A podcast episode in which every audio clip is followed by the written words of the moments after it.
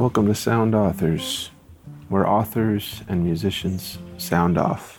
I've decided to start the show with an incredible musician named Anais Mitchell.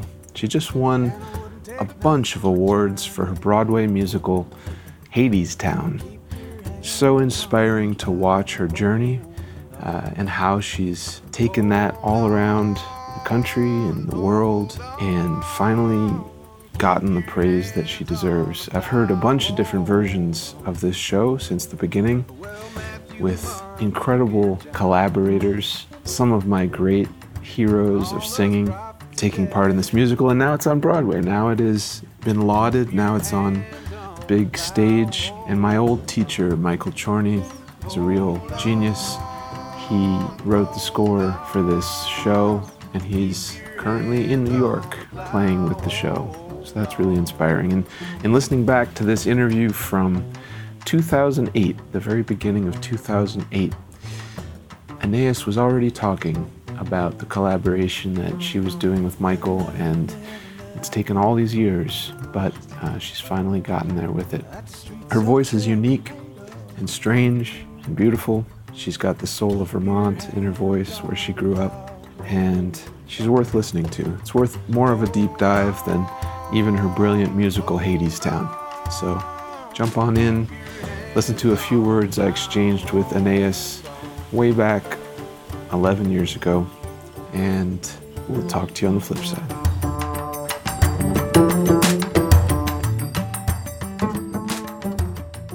We like to feature authors of sound, and Anais Mitchell is certainly that. Her songs are gorgeous. Acoustic Guitar Magazine writes, like Bob Dylan, Leonard Cohen, and Gillian Welch, Mitchell weaves her stories into an effortlessly beautiful and cohesive tapestry with the skill of an artisan's carpenter, showing no seams. Welcome to the show, Anais. Thanks for having me, Dr. Kent. Yeah, you can call me Kent. And uh, Oh, good. um, I I uh, I lived in Vermont for several years. I went to Middlebury College, um, darn near oh, ten very years ago, cool. and I studied with I- Michael Chorney. I'm sorry, who did you study with? And I studied with Michael Chorney. Amazing, right? Yeah. I uh, actually went to Middlebury myself, um, and I grew up in Vermont, like about ten minutes away from the school. Cool. And um, but that's so great that you that you know Michael. He um, he's been a collaborator of mine for like a few years now, and has produced a couple records for me. And right now we're working on a, a big piece of music theater together that he's writing the score for, and I'm writing the songs. Wonderful. You you two together sound absolutely amazing. And uh, you're on tour right now. Your album's doing very well. Where where are you right now? Um, right now, I'm in. I'm with my friend Austin, um, Austin Nevins, who's playing guitar with me right now. We're in um, Tehachapi, California, which is like in the middle of the desert Awesome. between um, San Francisco and LA, and we're on our way down to LA tonight. Now, how did all this happen? You're you're on Righteous Babe Records with your new album, The Brightness. It's beautiful. Uh, how did, did you meet Ani DiFranco? How did this all happen? Yeah. Um, well, you mean how how did I connect with Righteous Babe in Exactly, particular? yeah. Um, well, I was when I got through with school. You know, I sort of asked myself, well, should I get a job or should I um, move into my car and just start driving around and, and trying to play, you know, for whatever for whatever I could, um, which is what I did. And so for a couple of years, I was I was doing that and just sort of making my own way. Um, I put out one album with another label called Waterbug Records, which is um, based in Chicago. Um, and so I was doing that, and I ended up um, hooking up with a guy in Buffalo who um, he's kind of a like a fairy godfather promoter figure. He brings a lot of sort of up and coming songwriters to Buffalo, and and he'll give them a few shows and put them up in his house and things like that. And he also um, happens to be Ani DiFranco's childhood guitar teacher, and they've maintained a friendship for for many years. So, um, so he brought me to Buffalo, and and he put up a couple shows, and then I guess Ani just happened to not be on tour, so he invited her out to the show, and that's how. Um, I met her and her manager and, and the Righteous Babe folks. So speaking So it took. Oh, speaking sorry, about that, I, I believe it or not, I grew up listening to Ani DiFranco before I heard uh, any of my uh, other music now. My sister snuck in records. I wasn't allowed to hear anything but folk and classical, but uh, she snuck in a couple of Ani DiFranco's records, and I, I really, uh, I loved that. My sister saw her play um, about, um, gosh, 15 years ago in Minnesota when she was uh, starting out. And uh, it's wonderful that you have so much success. Uh, I'd love to listen to you. The, I think it's the first track on the album, Your Fonder Heart. Great, yeah, cool. Okay.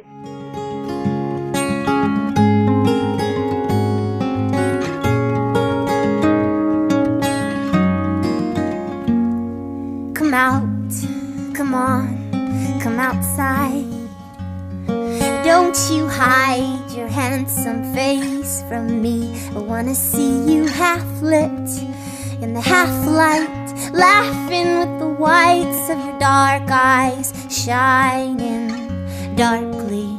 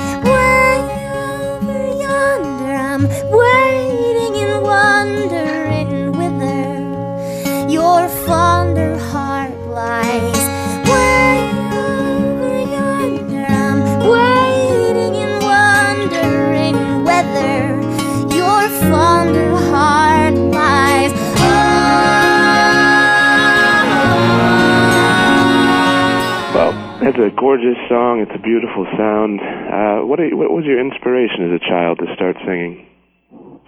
As a, as a kid, when I first started playing, yeah. Um, well, I, I always loved songs and singing, and um, and my dad uh, is a is a writer. He wrote some novels when he was a young man, and then some more like nonfiction stuff when he was older.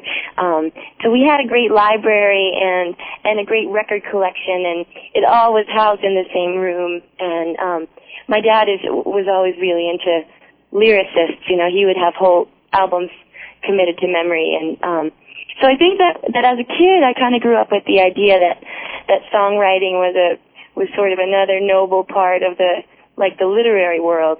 Um, and that certainly got me interested in songwriting when I when I first began. I think it was that I wanted to write. I wanted to be a writer, and um, and one way to be to have people listen was to was to have a song you know to write a song and to be um expressing the the words with music. Um and then when i was maybe um in like 14 years old or you know first getting into high school there were a lot of women like Ani DiFranco um and like Dar Williams and Tori Amos and um the whole Lilith Fair thing was kind of coming up then so that was a big inspiration when I when I heard uh, you know a lot of women that were making their way. Um, a lot of them in in, in the acoustic tradition as well, just just with a guitar or a piano.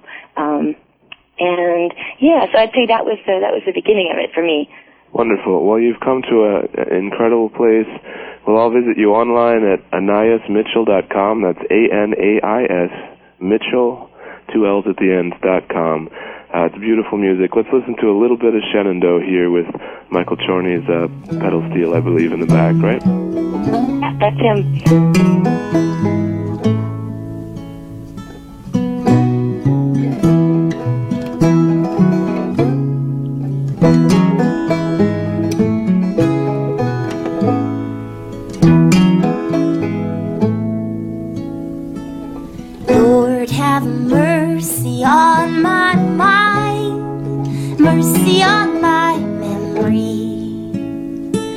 I'm lying beneath the same Virginia sky where she lay beside me, biding time, trying to bide me. Every night when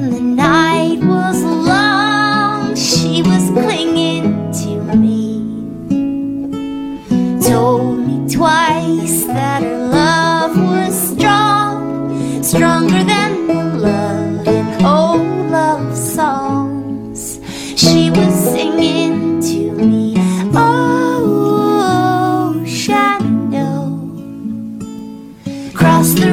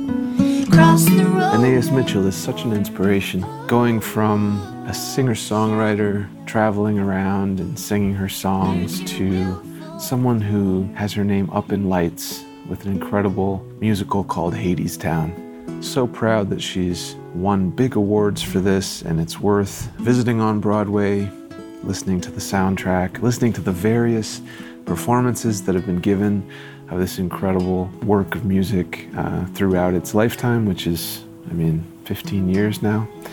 And um, check out all of her music. It's strange, it's eclectic, it's unique, and it's worth listening to. Thanks for tuning in to Sound Authors, where authors and musicians sound off. This is the end of my first uh, show, listening back to all my old interviews, and I hope you're enjoying it. If you want to hear some new interviews, drop me a note and tell me who you want to hear me talk to, and uh, I'll do my best. I miss doing this, and I'm really excited to get it going again. Take care, and we will see you on the flip side.